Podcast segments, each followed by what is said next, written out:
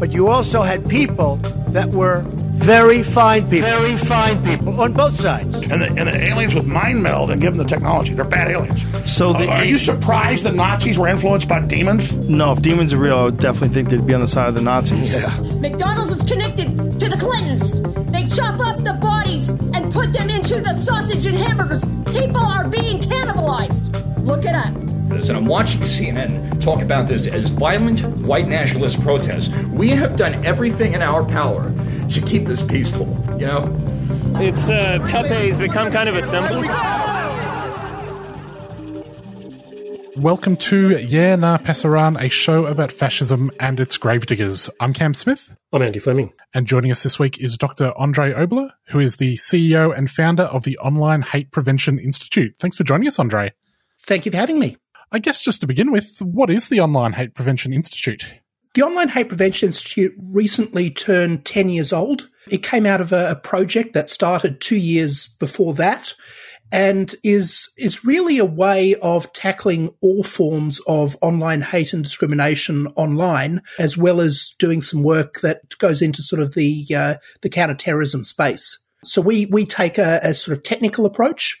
We try and improve the way the platforms work. We try and address shortcomings, both at the platform end, at the government end, within the community. And we do that for every type of hate that comes up, whether it's against a minority community, whether it's against an individual, whether it's against a segment of society that may not under sort of legal basis be protected. So we've done work looking at attacks on police, on firefighters, on politicians. When they're targeted as a group, when they're targeted individually, we can step in and, and do something. This group started uh, 10 years ago. You, you, the project began 12 years ago. What, what was it that uh, was the impetus for starting this project? If we go back a little bit further, in 2008, I presented a, a paper at the Global Forum for Combating Anti Semitism in Jerusalem. And that paper was the first bit of research looking at anti Semitism in social media. And just to reflect on that, at the time this paper was produced, Facebook was struggling to catch up to MySpace. That's how long ago we're, we're talking. so, you know, I, I was um, raising a concern that what we were starting to see online was a uh, a shift from hate speech in the real world becoming hate speech in these social media platforms. And it was becoming normalized. It was changing patterns of behavior. And the concern was that what we were seeing become normalized online could then move offline and we could see it starting to affect real world society. And, and some years later, that's exactly what we saw happen. I was approached when I presented that paper. There was a front page newspaper article in the US as well. The ADL was put under pressure. What are you doing about this problem? And their response is, well, we can't really play whack a mole with social media. They approached me, asked me to run a department in New York. We spent a year sort of planning it. The global financial crisis happened. That project didn't go ahead and I ended up coming back to Australia and the the work that was set up in Australia was really a way of taking some of those plans to tackle the problem I'd identified and the work that initially the ADL was going to take forward um, to take that forward in Australia. So that led to two years worth of work on online anti-Semitism, after which we we had this epiphany and realized that really the nature of the hate is different. The nature of the language used is different, but the problem is the same across a, a large number of different communities. So we, we then set up the Online Hate Prevention Institute as a an independent charity, not connected specifically with any community, whose work was to deal with this problem as it affects everybody. Andre, can you describe how the language of hate has changed or modulated over the years? I'm guessing maybe there's some sense in which it's a, a less direct expression that, that those who want to uh, make hateful speech have employed various techniques to in order to allow them to speak, but to bypass filters. Is is that what's what is what's going on? It, it really depends what platform you're looking at. So on Facebook, which has some very advanced AI techniques running in the background, where when various forms of hate speech are posted, they're automatically removed. Obviously, there's things that fall through the gaps. January 27th, Holocaust Memorial Day, just this year, we worked with Facebook to remove, uh, I think it was 20 odd items of Holocaust denial that had slipped through the cracks. So clearly it's not perfect, but there is a lot of common expressions of hate that are automatically now removed before anybody sees them. In that platform, in that context, people try and find ways around the systems. They try and find ways to still promote their hate in a way that their supporters can see it, understand it, engage, share, follow, etc. But the algorithms and often even other people aren't necessarily going to see it. If we move to a platform like Gab, there is no effort to prevent the hate. And, you know, we have lists of tens of neo Nazi pages that are just very openly out there and collections of messages posted by the founder of the platform that is supporting this sort of content. So it really depends where you are. What we've seen is a shift, particularly around the time of the storming of the Capitol. The platforms cracked down very heavily the mainstream platforms, and we saw an even greater shift of people moving to these alternative platforms like Gab, Telegram, etc. So we're in a, a bit of a, a state of flux at the moment where those communities have grown, but they grew, they grew, and I think they may have hit a ceiling so there is an effort to bring some of that sort of content back into mainstream platforms. There's an effort to coordinate in one place and then recruit and promote and spread messages in mainstream places. So there's a, a back and forth that's still going on.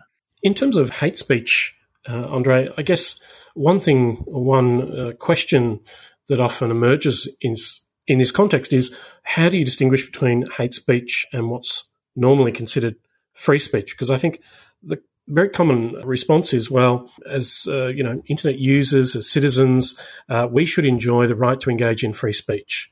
From a legal point of view, can you articulate what the distinction is between free speech and hate speech, and and I guess, especially in the Australian context, explain maybe how that's a little different to say the US context or other places in the world. Okay, so uh, I think that the last part of your, your question hit the nail on the head.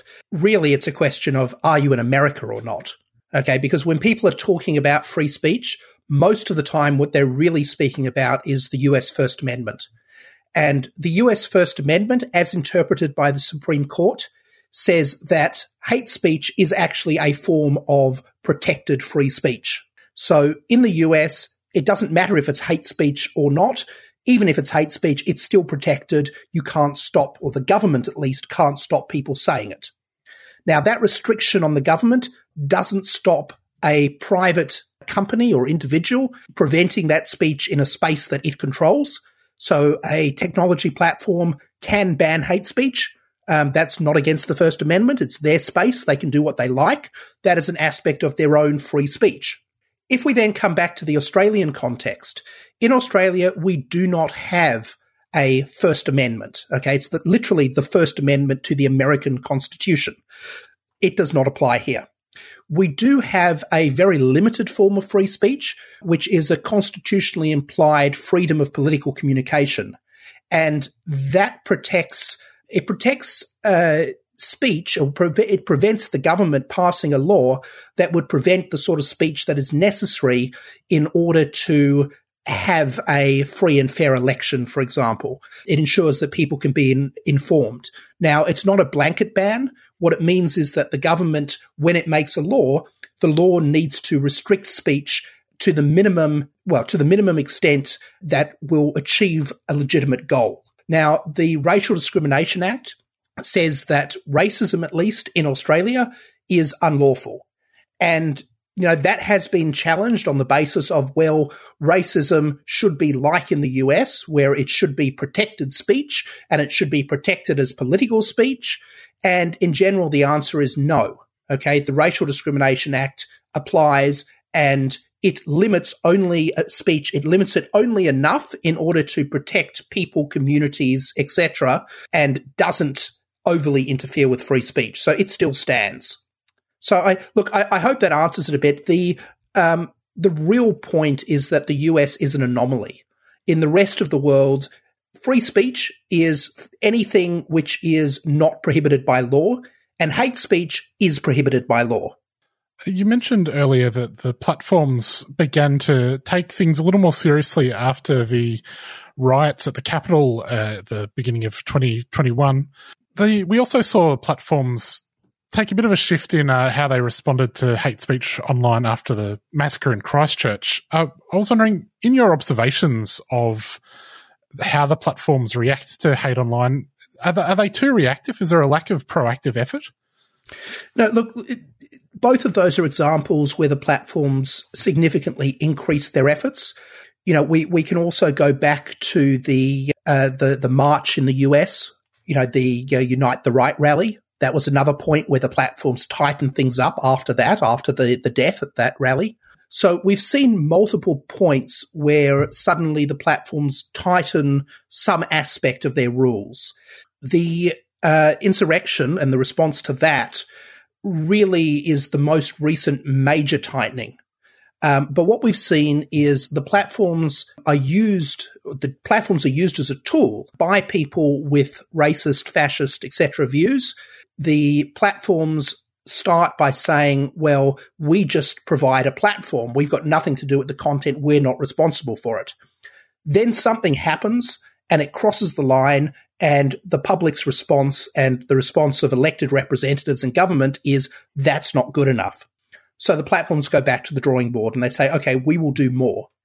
And what we've seen is them trying at first to balance to say, we will allow as many people as we can, but we will remove people that are actively promoting, you know, incitement to violence. Then we remove people that are part of a few designated groups. And then it was broadened ev- even further. And you end up with anyone promoting QAnon style conspiracy theories being kicked off. And it, it does get quite broad. The more people the platform throws off, the more they damage their own business model because that's reducing and shrinking their audience. But on the other hand, if they allow their platform to be used in that way, then advertisers don't want to be there. You don't want to have advertising for your company appearing next to a neo Nazi group. So, you know, we, we've seen the platforms, we've seen a shift in society, and we've seen the idea that platforms shouldn't be responsible. It's the users that are responsible. That was the old line. We've seen that evaporate. So I, I think platforms are doing more, um, but the amount that the platforms are doing really varies by platform.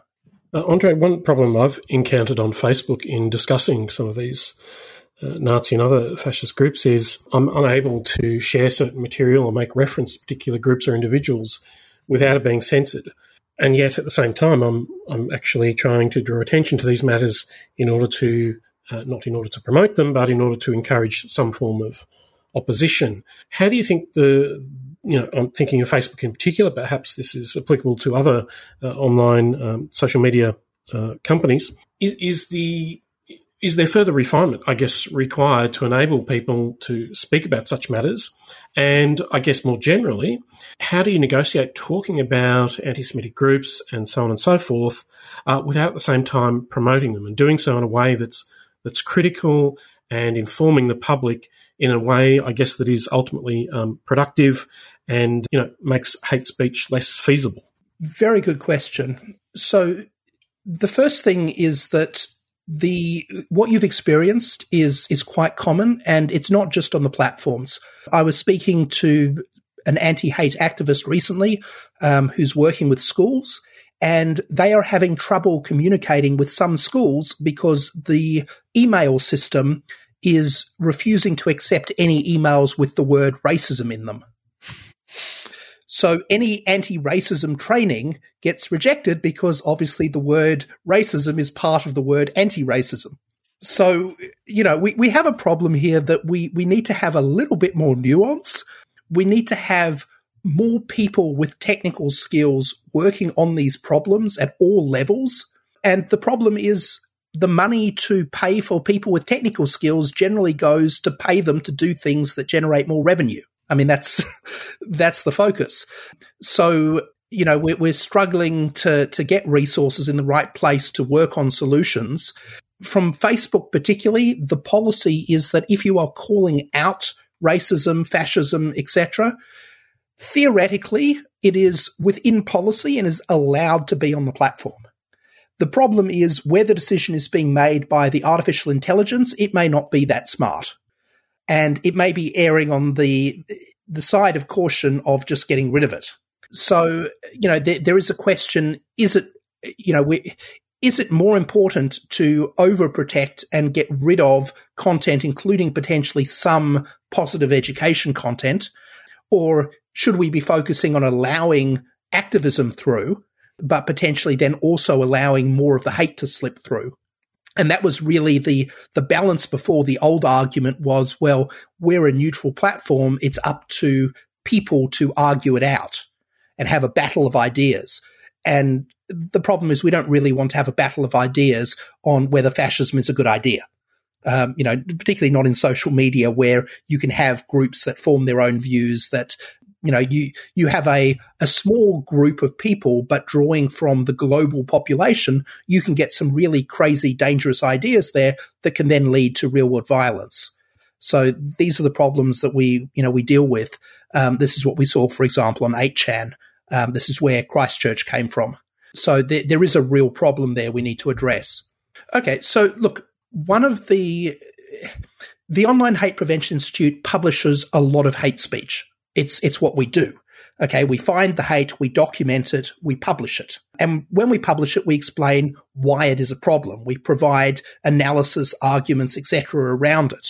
But we do publish it. Now, when we publish it, one of the things we do is we redact the names of the people and groups responsible. Um, part of that is to prevent a backlash against them, which may be disproportionate to what they did if you end up with a, a massive mob. But part of it is to prevent people going and joining and spreading the content. We had a whole lot of content. Uh, we were one of the first people to deal with Antipodean resistance. I actually found the posts about the launch of Antipodean resistance on Iron March before Antipodean resistance was really a thing. And, you know, we published and wrote about that. But when we did so, at least for the first probably year or two, um, we never actually named them. And when we published their content, we always redacted their name, URL, logos, etc., and just refer to them as a fascist youth group. So, you know, it doesn't work so well when some of the mainstream media then go and not only name them, but sometimes give, you know, some of the extremists in the community a platform.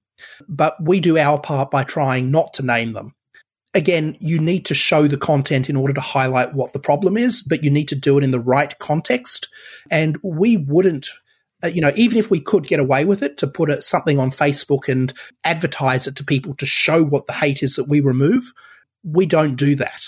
Right. The hate is on our website and you don't get to it unless you know you're going to it. Um, you're forewarned that you're about to see this sort of content. So look, I think that's, that's part of it you can't get the community energized and working to respond to the problem unless you let them know that there is a problem. That said, there is certain content that we do not share, or at least we do not share publicly. On top of everything which is publicly available on our website, we have a whole series of confidential briefings which go off to various parts of government, police, community groups when needed, etc. Those reports detail who is behind things, what's going on. They show content that may be so extreme that we wouldn't want to expose a member of the public to it. You know, there was there was one example which we had early on, which involved um, uh, there was a, a indigenous child who had died, and there was a trolling attack on the the parents, the family, etc., using images of the child which had been doctored in various ways. We shared that for an inquiry that was being being done. We shared it immediately with the minister, with the police, um, shared what information we had on who may be behind it, but we didn't actually publish any content on that for a few years. I mean, at that time, the, the kid hadn't even been buried yet. So it's it's a judgment call on on what you share, how you share it, and when you share it. Andre, the Morrison government has this week announced uh, they're going to accept recommendations of the ACMA review into digital platforms and how they respond to disinformation. I was wondering if you had any thoughts on that and uh, if you felt that was going in the right direction. Look, I, I haven't had time to look at it in depth. I've I've got to say that we we do have a serious threat from both disinformation and misinformation. It's coming across in, in numerous different places causing different sorts of problems. But what we've said to government is they, they really need to stop trying to go it alone. And we need to have proper partnerships between government, civil society, the community at large, and, and even between bits of government. Often it's very bad. The, the government decides to give some agency a whole lot more power and they work in isolation and they miss half the problem. So we, we really need to see more coordination. We need to see more support for the community, for, you know, for, for NGOs like the Online Hate Prevention Institute, also for academics and scholars doing some of the research. And we need to see the people in government who are working on the problems reaching out and talking to people that are you know, are tackling these same problems and government providing the funding to, to actually allow experts to do their work. You know, we, we, we can't just have government operating in a silo.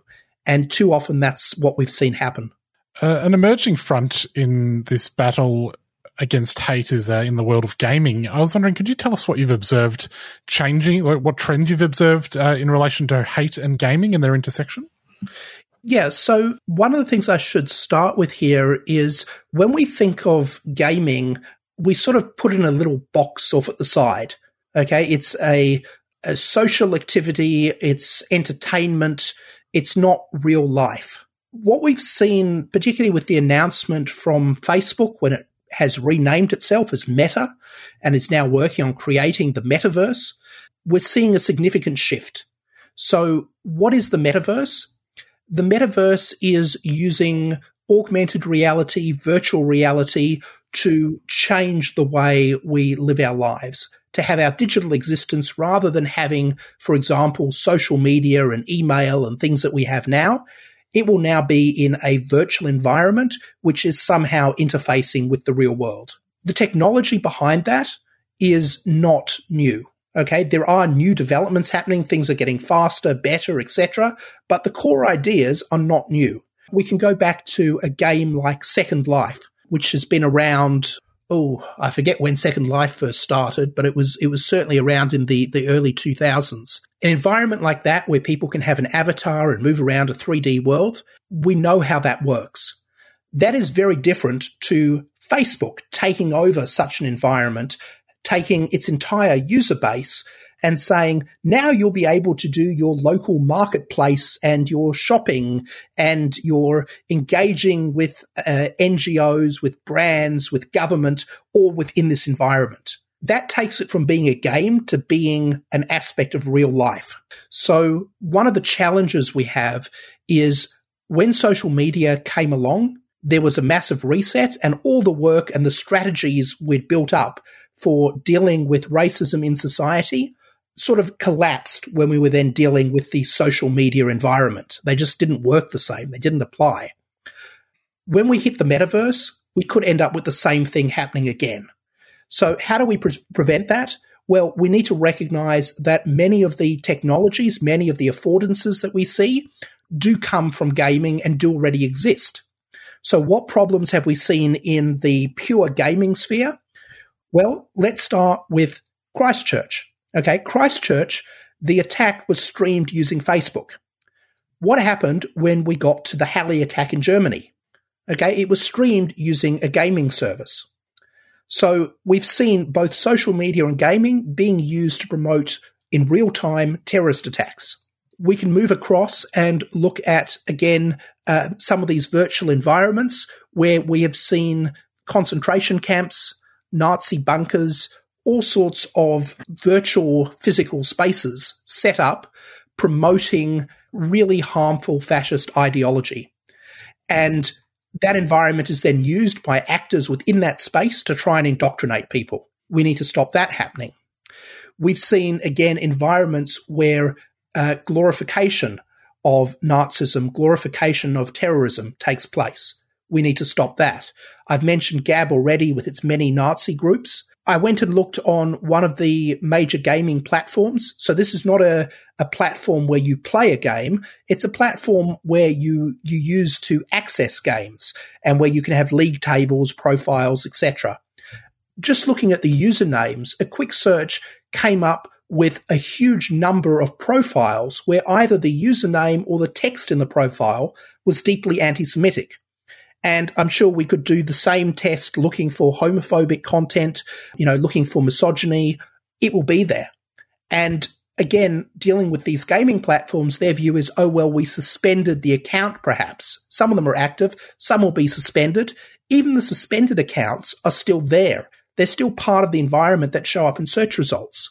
So we need to start cleaning up the gaming environment, but also learning from the problems that occur there and being ready to start applying them to the metaverse when that problem hits us. In, in the gaming sphere and, and, elsewhere in terms of online life, there's been an argument that one of the reasons that um, hate speech in its um, various forms has thrived is because of the affordance or the, the, capacity of the internet to allow people to function relatively anonymously. And in conditions of anonymity, people are more likely to engage in what would otherwise be considered to be unacceptable or antisocial behaviour. At the same time, there are others who, at, who argue that privacy is uh, a very important value and we should be able to preserve that online. What's your take on the relationship between, I guess, anonymity and the importance of privacy, um, especially given the debates that are taking place in, in Australian Parliament and many others about regulating online content and the ability of others to identify uh, people who are acting online? Okay, so firstly, I, I don't think the problem we're facing with is really about anonymity. It's about unaccountability. So one way you can have unaccountability, um, where an actor can do what they like with no consequences, is if they are anonymous and it's impossible to connect the consequences to them. Another way may be that you just have an actor who is so powerful that you can't apply consequences to them. We've also seen a, a broader problem where we see various uh, accounts that promote hate, even on a platform like Facebook, which is fairly well regulated, the person may get banned for a time and they just come out of it laughing, saying, I'm back. And, you know, there's nothing the platform can do beyond just banning them again. And the person's probably operating 20 accounts and just jumping between them. So one of the things we've advocated is that there needs to be a link between online behavior and the way platforms, you know, apply consequences to users and what governments do. So there needs to be a point where behavior that is so extreme on on a, a game platform or a social media platform just needs to be handed over by the platform to the government saying, you need to deal with this, right? And that could be the case of live streaming a terrorist attack in Christchurch. That's not for Facebook to fix. Okay. That's for Facebook to immediately tell the police and get the police to go and deal with the fact there is an active shooter. But lower down on the scale, we've got people that are serial pests,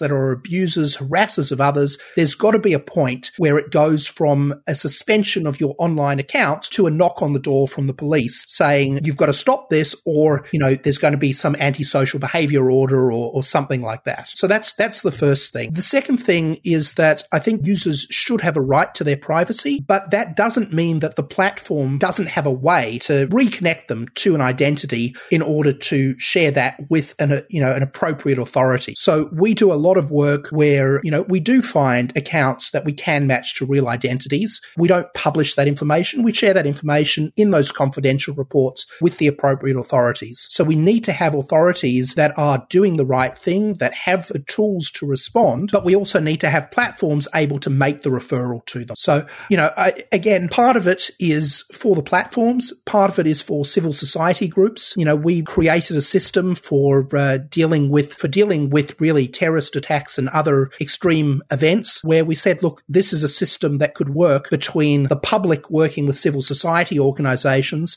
civil society organizations flagging and prioritizing things for police, and police then able to focus their resources, particularly when there is an active event happening, so that they only deal with the things that are, are likely to exacerbate the situation or cause further flare ups. If we can all work together, we can keep the public safe much more easily and much more effectively. If everyone's pulling in different directions, it becomes much, much harder, and ultimately it's the public that suffers. Andre, what do you make of recent and and um, proposed changes to Australian federal and state laws that penalise the public display of symbols like the Nazi swastika. There's a couple of points on that. The first one is there has been a bit of a push not to refer to it as a swastika, and in my view, that's partly a mistake. Um, I think we do need to be very clear in acknowledging that the swastika symbol did, you know, has a long history. It has a meaning outside outside of the one the Nazis gave to it. But at the same time, if we talk about the Nazi swastika, as you just did, we all know what we're talking about. And I think we do need to be clear on our language and trying to hide that doesn't, doesn't help. So that's the, the first point. The second point is it's not just that one symbol. There is a whole range of symbols and there are new symbols that get invented all the time. So the more effective we are at actually banning things, the more we will see alternatives, coded speech, etc. pop up. So we need to have a system that bans a list of symbols which can be readily amended and have things added to it, which is sensitive to context. I remember when social media companies or the tech companies started banning various slur words, um, there was an effort by the far right to start referring to different ethnicities using the names of different tech companies. And, and the logic was, well, Google will have to ban the word Google, which it's not going to do. So, uh, you know, there are, there are challenges. Um, ultimately, we need to make sure that we are capturing the right things. We are banning the right things. We're applying context to them and we're able to move rapidly and adapt to what we see. Um, because particularly online, it moves so quickly. Andre, just finally, we've seen a lot of changes on the platforms over the past 10 years that the Institute has been operating. Uh, has it all been for the better, or are there er- there still areas that are lagging too far behind, in your opinion? Again, it really depends on which platform we're talking about. So, um, Facebook, for example, I think has has got a lot better. Um, we serve with a number of other organisations on a sort of consultancy group that meets with them on a regular basis. I mentioned before that we, you know, when we found uh, a, a whole bunch of Holocaust denial, we're able to work with the Facebook office in Australia, get it rapidly removed. There's been various cases of people whose accounts have been wrongly banned. Again, we're able to act as an intermediary to get that corrected. So, you know, Facebook, I think there is there is work to be done, but it is an awful lot better than it used to be. If we look, for example, to a company like Twitter in Australia, globally, Twitter is just not very present. Um, they're not in the forums. They're not in the discussion. Now, you know, I've got some contacts with Twitter in the US and have been able to work with them on some issues, but it is a lot harder and there is a, a lot less collaboration to make their platform safer than we see from some of the other platforms. And then we've got the platforms that just don't care whose entire premise is they're happy being a place for extremists and haters to share their stuff. And some of those platforms weren't there a few years ago. So we're seeing an, an exodus to these alternative platforms or what's being referred to as min- minimally moderated platforms. And that's a whole new challenge. What do you do with a platform that just says, we don't care? And that's their response. You go and say, well, here's a whole bunch of um, Holocaust denial, promotion of, you know, promotion of hate against different communities. This is on your platform. What are you going to do about it? And their response is, we don't care and we're not in your legal jurisdiction. So what are you going to do about it? We need to have a, a global response to some of these issues. And, you know, in general, we don't want to put filters on the internet to stop, you know, to stop Australians being able to access parts of the internet. That's generally not a good idea. But do we need a solution like that for certain sites that are dangerous um, and who we have no other way to stop? Um, so these are these are open challenges. Well, Andre, we'll leave it there. Thanks so much for joining us. If people want to follow the Institute online, you're at Online Hate on Twitter and Facebook. And people can, of course, find the website at ohpi.org.au. Thanks for joining us. Oh, thank you for having me. Well, Andy, we'll be back next week. Uh, see you then. See you then.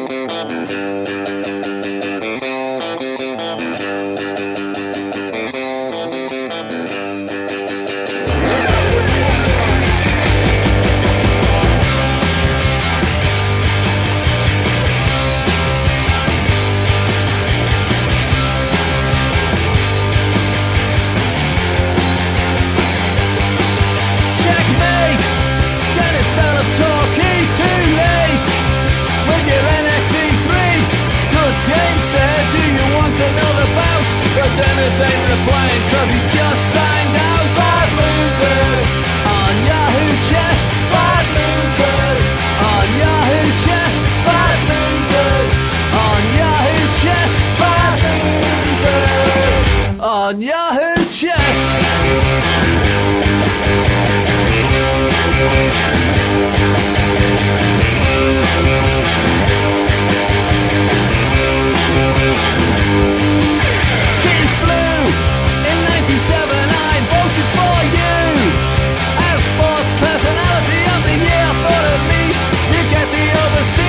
fueron